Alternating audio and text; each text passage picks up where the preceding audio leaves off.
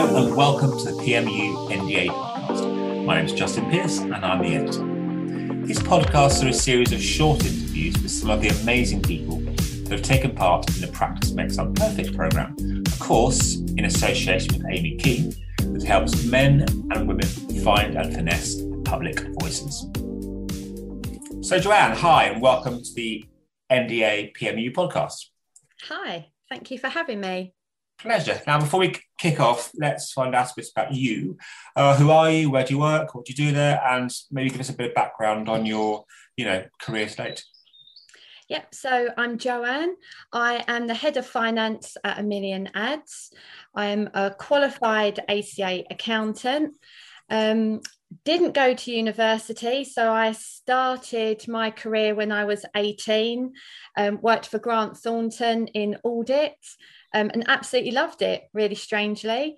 Um, and then transitioned out of practice into industry. And there I've I've either worked with property or I've worked with people. And if I've tended to work with people, it's been within the media sector. Um, so I worked uh, a few years for a company called What They were an innovation um, change consultancy firm.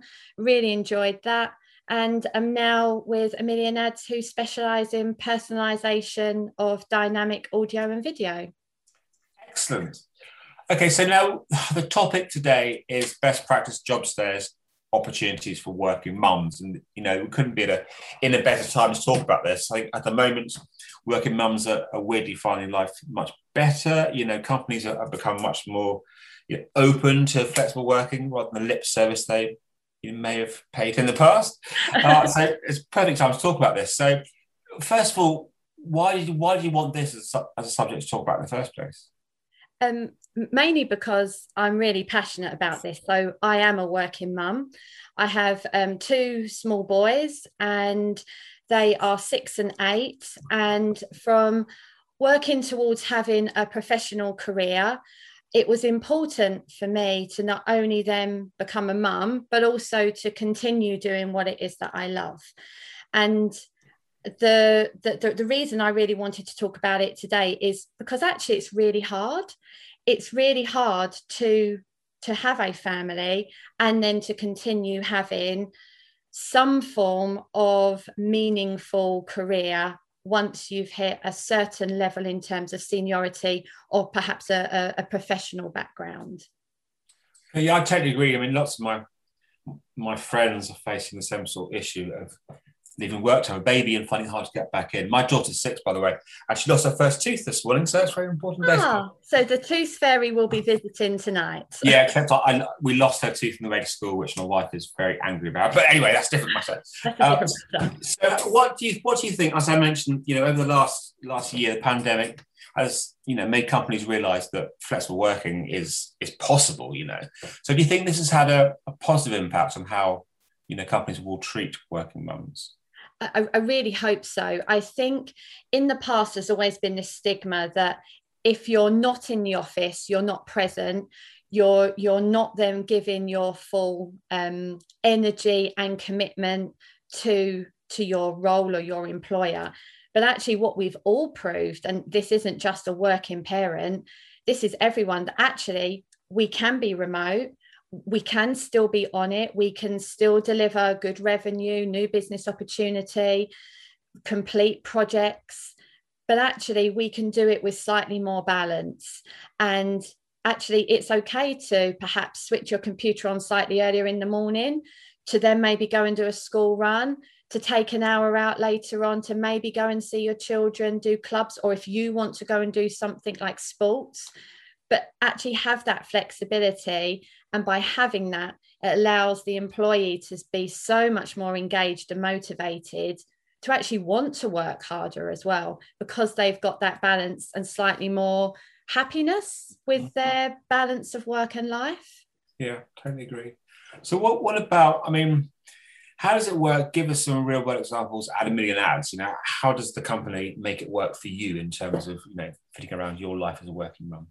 Yeah, so I'm I'm very lucky in terms that a million ads are extremely supportive, um, and they treat me like an adult. So there's mutual respect, which is fundamental for any form of part-time work or job sharing to actually be successful. We have to have that mutual respect. What I would say, and this isn't a negative on a million ads, this is more of a generic around part-time work, is I actually think by doing part time work, you tend to be given a job, but to perform in part time hours. And that in itself then becomes stressful because you have the same level of responsibility and output. You just have less hours to actually complete the task. And what tends to happen there is that you are you're paid for the hours that you work so prorated number of days and you're not paid on the responsibility or the outputs that you actually are delivering.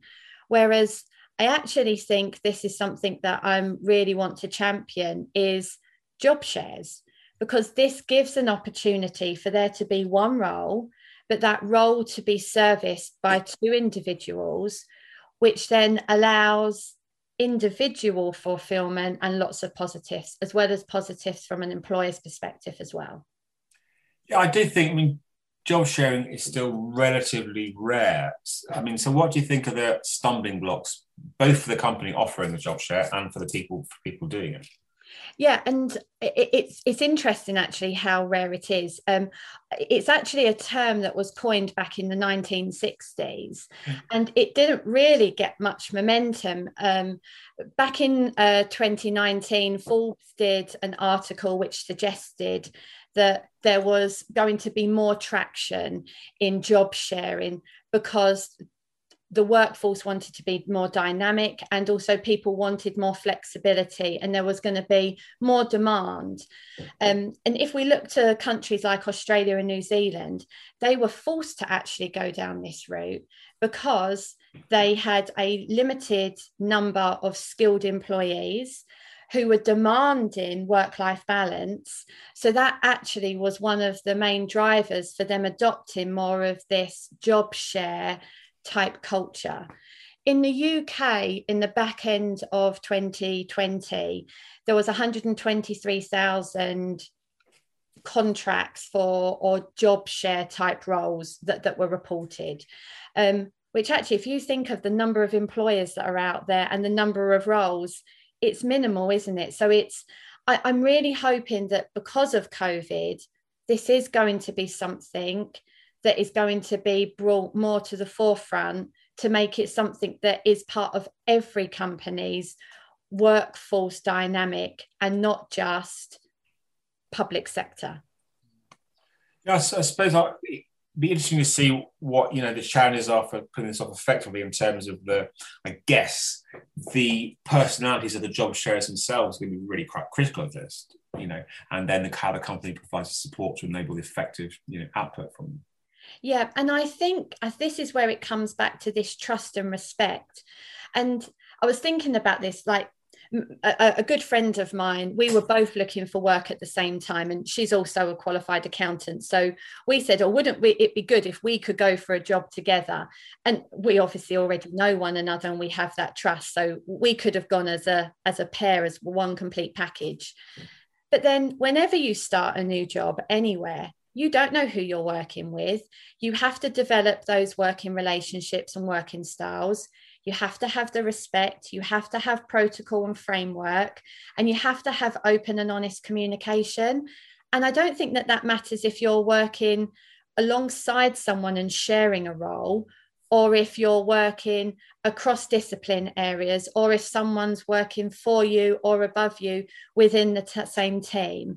So, in, in some ways, it feels like actually doing a job share would be no different from starting a job and having to find your feet and we all have to tweak the way we work don't we for certain individuals or certain situations yeah, very, very, very true, actually.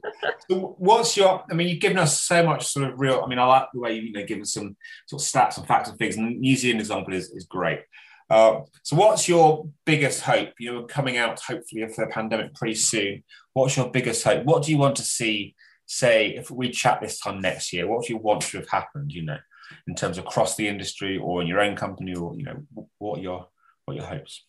I think I'd just like to see that there be more opportunities. If you go onto Google and you search for job share, there's very limited opportunities that come up. So, for there to be some form of platform that actually promotes and is a, a base for not just part time work, but for these job share type roles. Um, because I think there is there's so there's so much benefit to mm-hmm. having a job share. I mean, for for the individual, they'll be able to have more challenging work, and I think that the fundamental is they can actually have that career progression still without without feeling like you have to work four or five days a week in order to progress your career. Actually you can still have a senior role and progress.